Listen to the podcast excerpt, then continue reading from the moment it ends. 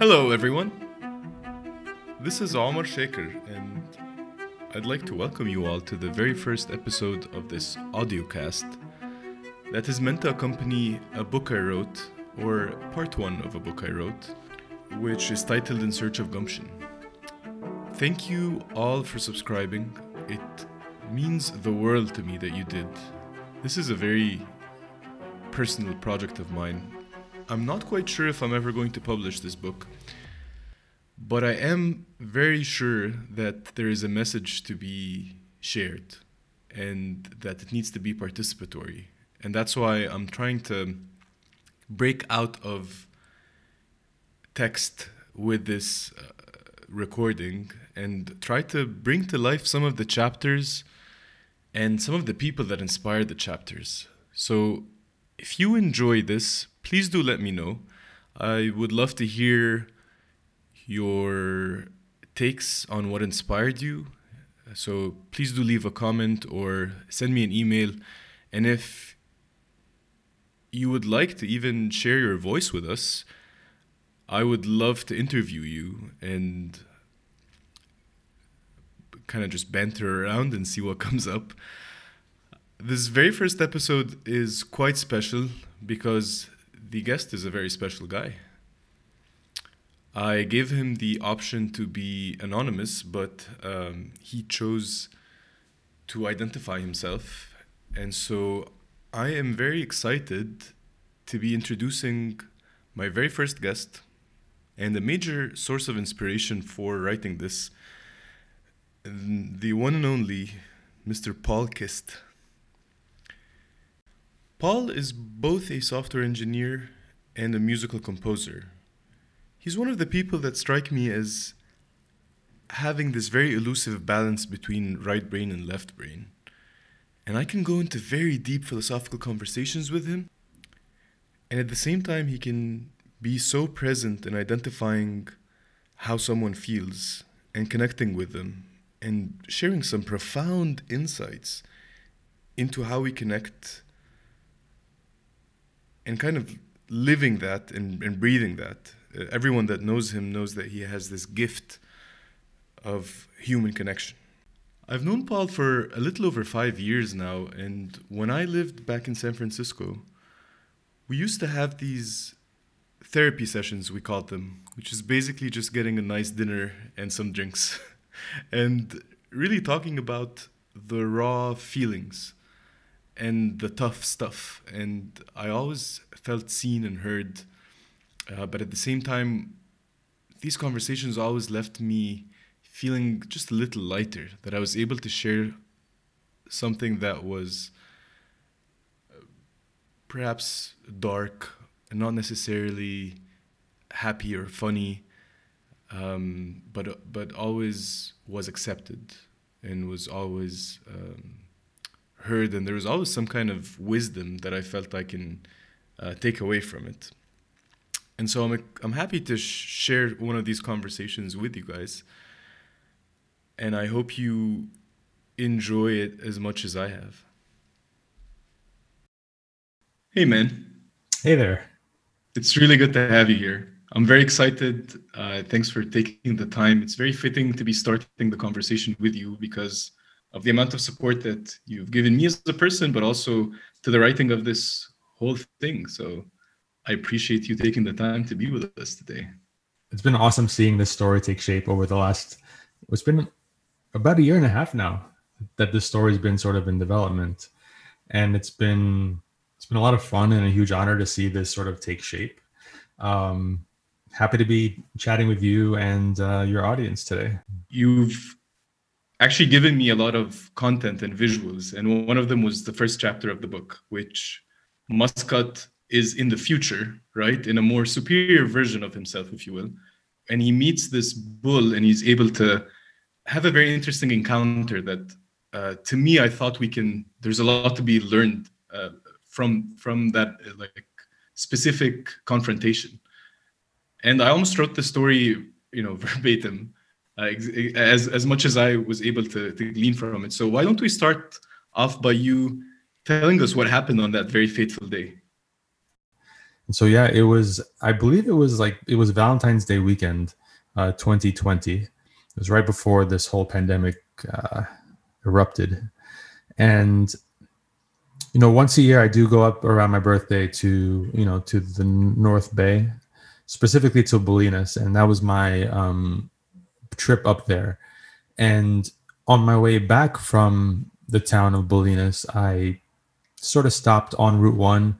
There's a bunch of trails that embark from there uh, just to do like a little bit of a hike, couple of miles, just get into nature, you know, talk to trees, connect with uh, the plants, that kind of thing. And uh, when you when you go hiking in the Bay Area, you see animals. You know, that's definitely a thing, you know. And you know, you and I have encountered elk and coyote um, up in you know the Point Reyes area, and sometimes you encounter oh, yeah. uh, you know livestock, which which is kind of what happened over here at the start of the trailhead, there were a couple of cows grazing, and you see that a lot too. You see um, sometimes, you know, far, like nearby farms, livestock, you know, cattle, whatnot, will find themselves grazing a little bit outside of you know the property. And in this case, there were a couple of cows up, you know, um, in the entrance, and so I went on my merry way, you know, sort of like navigating around manure on the trail, and then I found myself in a really quiet place and I was uh, hiking for about a mile without anyone really in sight. It was just me, birds chirping. Um, it was a really peaceful, relaxing stroll through the forest.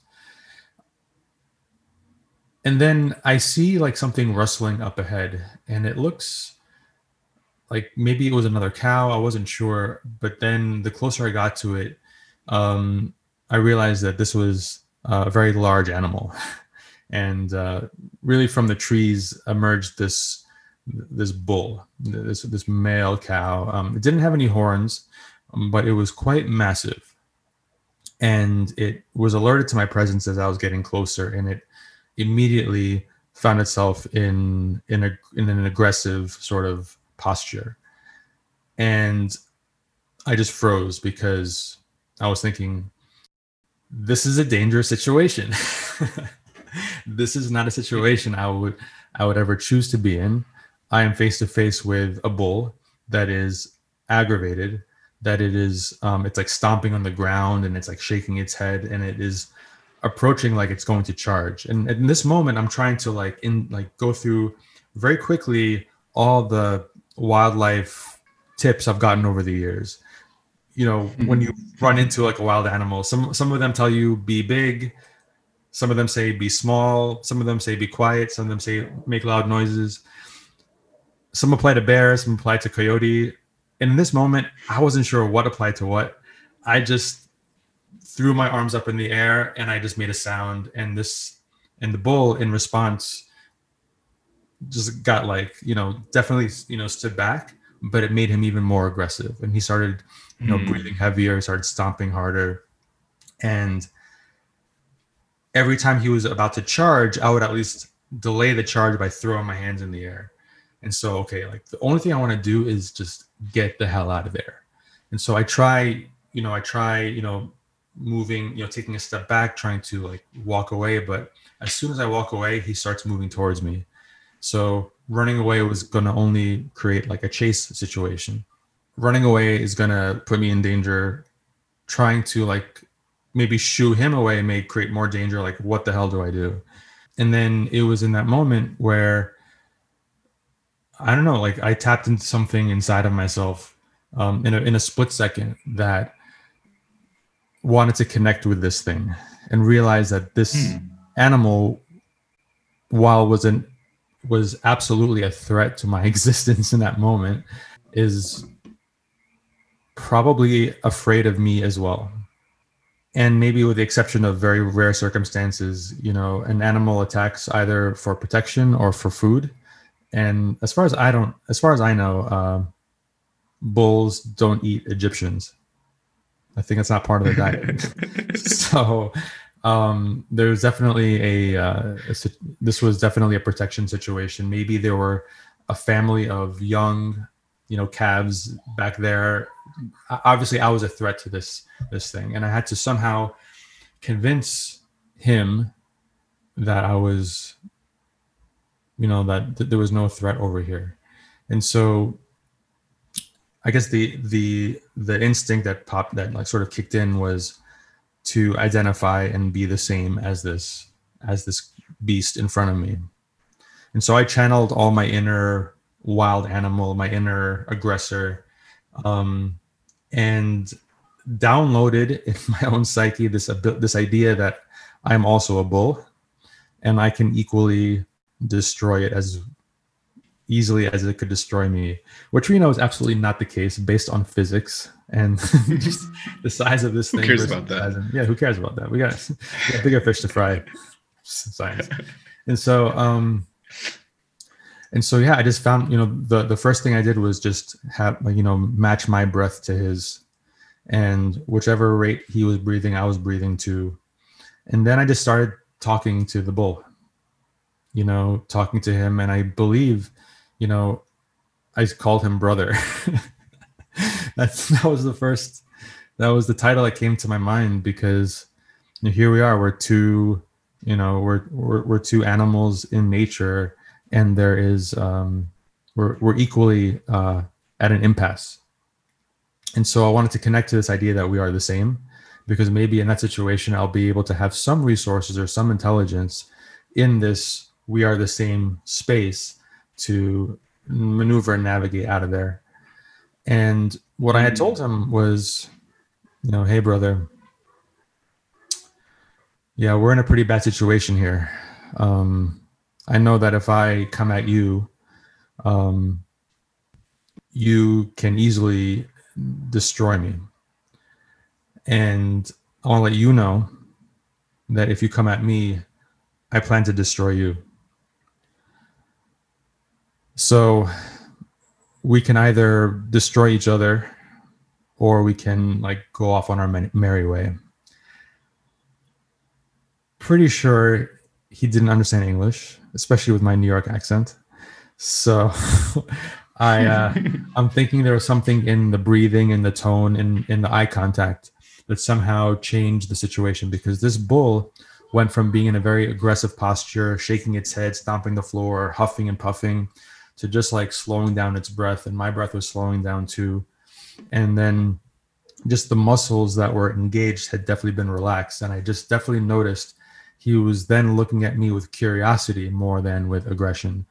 At that point i decided to test the situation by taking a step back and unlike before he didn't start coming at me. He just stood there as i took a step back. So i took another step back then I took a third step back and he started to take a step back himself, started making a U turn and going off in his way. And I just walked away, both with a huge sense of relief, obviously, but like, holy shit, how. How did this just happen? And I would love to run out of there, but I just need to walk very calmly out of this forest, hoping this thing isn't following me, but also like extremely excited that like that this experience happened because it was so enriching at the same time. It was also like just really scary. And uh but yeah, I you know found my way out of there and I think within days I think I told you about it. guess guess what happened. so, so yeah. Yeah, I remember being in in awe of that because first of all, it's a really intense encounter. You're locked into this hypersomatic um, flight or or fight response to which you know your your your awareness of how somatic and how how how your your physical sensations were changing is was very interesting to me. Mm. Um, and your response, of course, is like, "Holy shit!" you uh, being able to um, uh, identify that as a way out is huge. And it says a lot about communication in general. That's what i took out of it. And that's why i think mm. the story is really worth sharing um, because we tend to think of communication as these fancy words that we've come up with. And we've all become like linguists in one way or another. And we try to appeal to each other with these constructs that we call words. But really it's um, there's mo- there's something much more fundamental to how we communicate with each other and the idea of being able to use that beyond human beings just proves how uh, much more effective it would be between human beings, right? Because I've never confronted a bull before, but I've I've, I've confronted confronted uh, proverbial uh, bulls in my life, um, and and continue to find myself in these confrontations where I just want to either regain control or run away. Right? Those were always my two options, and what clicked for me at that moment was like, wow, yeah, there's there is something deeper, and that makes sense. Uh, but like you said, just like you know when someone shares with you, oh, if uh, if you meet a mountain lion, you need to be big or make these sounds or do whatever. Like that's not what you think about. What you think about is like something much more, much deeper, and you probably don't need to watch a YouTube video to access. Um, and I and I think you know for you there was like some. I don't think I would have reacted the same way. I probably just would have like run the other way immediately. Like i have i'm this is way over my pay grade you know? Um, but i just i just yeah i just wanted to take a walk in nature. And, and i like to tell my friends that i love nature but when nature confronts me that way i just want to run away. And um, how can we kind of practice in a way that's outside of these YouTube videos that tell you what to do when you encounter a bull, but really practice for everyday life, how to feel more connected to nature, feel more connected to those around us, uh, feel more connected to ourselves. How can how can we you know go about that? That's a very good question, um, and it's a challenging one because many of us, especially if you're talking about how do we create more of an awareness of our place in the natural world. Many of us live in cities and metropolitan areas and situations that are really built to separate us from nature. And so it's an interesting question because I'm trying to answer it in the context of how could this apply to every person listening. I believe that part of it is an awareness and an acknowledgement of ourselves as as truly part of the natural world. You know, our religions um, often share creation stories where, and mankind was the exception. All these things exist for mankind, you know, the plants, the animals, the, the stars, everything is all about us. And we, we come from these creation myths that put us in a higher place as you know commanders of nature. And don't get me wrong we have absolutely had the ability to manipulate and control nature because it's allowed us to create civilization and societies and agriculture and everything look around us. You know we we are always uh, you know trying to tame nature. And we also see that nature has in one fell swoop can remind us of how powerless we can be in its presence, in her presence. I have a good friend, uh, Andres. We were talking about ourselves and how we exist in the natural world. And he brought up this really interesting idea that we have a um, some sort of an inherited trauma around our relationship to nature. From the moment we left our hunter gatherer ways and we had to control nature and make sure that soil did certain things that we can grow things a certain way that we had to keep you know trees from growing on our land. We had to keep predators from eating our goats. We created a relationship with nature where we are saying we are apart from you. We don't coexist together because nature you are a threat to me. And if you imagine any relationship any human relationship where you have a sort of posture of I need to keep you out. Like, what is like? Tell me about the quality of that relationship. Are you are y'all having really nice dinners together? Probably not. You know, and we have we're talking you know millennia of this relationship between humans and nature which for us we may see it as something that we've achieved but if we are truly part of this world i can't imagine that there's not a part of us that isn't wounded because of the separation so to go back to your question of well how can we you know how do we see ourselves in this universe and in in the natural world i think first firstly we need to acknowledge and be aware of that we are actually not above nature. We are not somehow a super- superior being in the natural world. Being grounded in this gives me a new respect for nature. And I truly believe that part of what got me through that situation, as I told it, and as you wrote in uh, in your story in your book, is like because I was able to see myself as part of the natural world in that moment. I got the chance to, and the privilege of treating this this beast as an equal. But can I tell you, um, when I when I read chapter one for the first time, first of all, I was thrilled to see how much of the story was told verbatim, like exactly as I told it to you. It was surreal to see it told outside of myself. Number one, number two, the last few sentences. Part of me feels like a coward for not continuing the hike Another feels bad about putting myself in such a precarious situation. And the third part thinks it's so cool to be able to tell that story. I now realize that they are each trying to protect me. And within that realization, I find my purpose to keep the kingdom safe from all the shame that these voices carry within. And I, when I read that for the first time, Omar, it was like, boom, it, it was like a punch to the gut in a very good way. It was so like I resonated with that sentence or those sentences so much, especially that last one. To keep the kingdom safe from all the shame that these voices carry within. And for sure, like this idea, like, you know, bulls in general and how we handle them, especially as a youngster, brings up a lot of shame. And, you know, shame is something that, you know, men, that human beings carry into adulthood.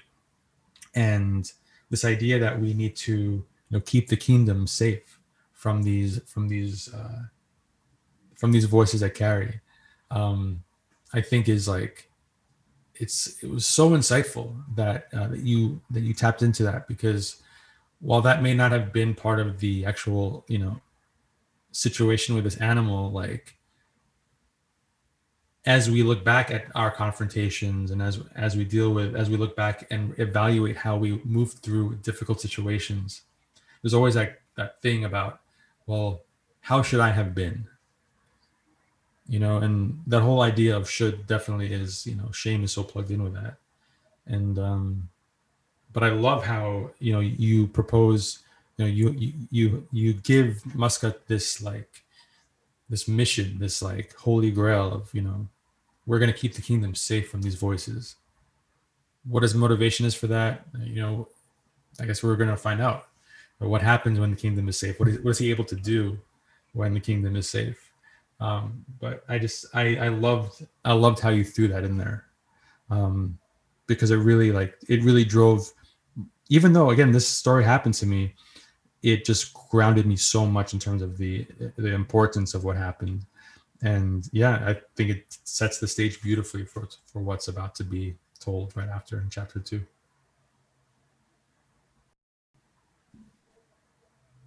Yeah, thanks, man. And the idea of regaining control of the kingdom is um, is really you know a tough act. This idea of how do we interact with the with these different voices, the one that's telling you to run away, the one's saying which one is the right one, which one is looking out for you. And I think a big learning that I've learned on my own interactions and my own growth is the that they're all looking out for you in one way or another. It's just that you you still can make a, a decision.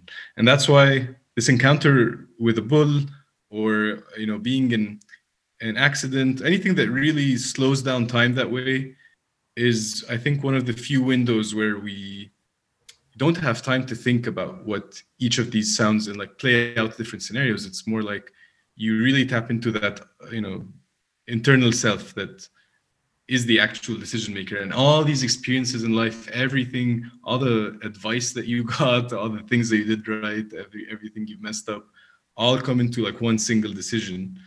Um, and otherwise when we have time to spread them out there's a lot of shame in each voice because they're more like fighting with each other.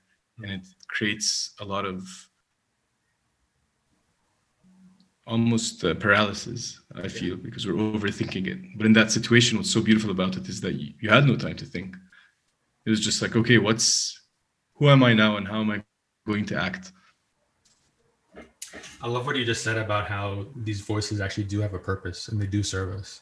Because I think, you know, and totally like in pop culture, psychology, or at least in, you know, in the conversations, we want to, you know, silence these voices. We don't want confrontation within us. We we want to feel good things. We don't want to feel bad things. And we relegate these things. We we we banish these voices. We say these voices shouldn't be here.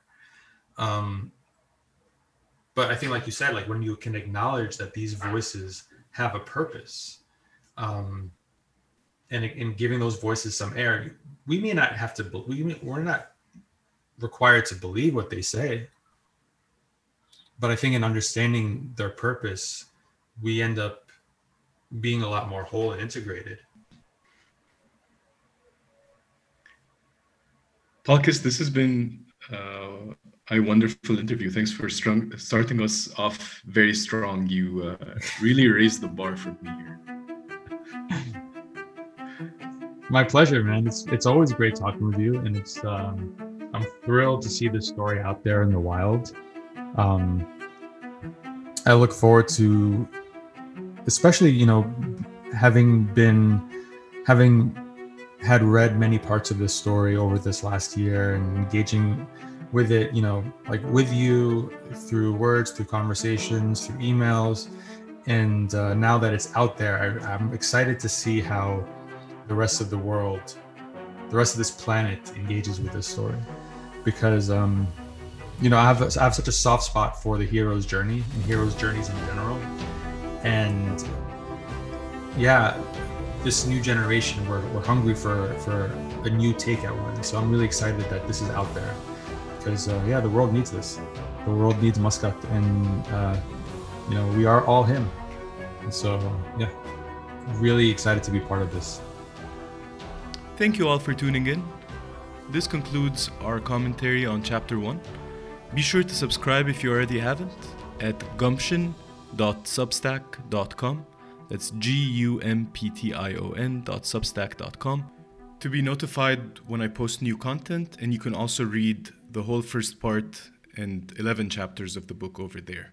This is Omar Shaker, and I wish you all more kindness towards the bulls that live both within us and outside of us. Peace, and see you next week.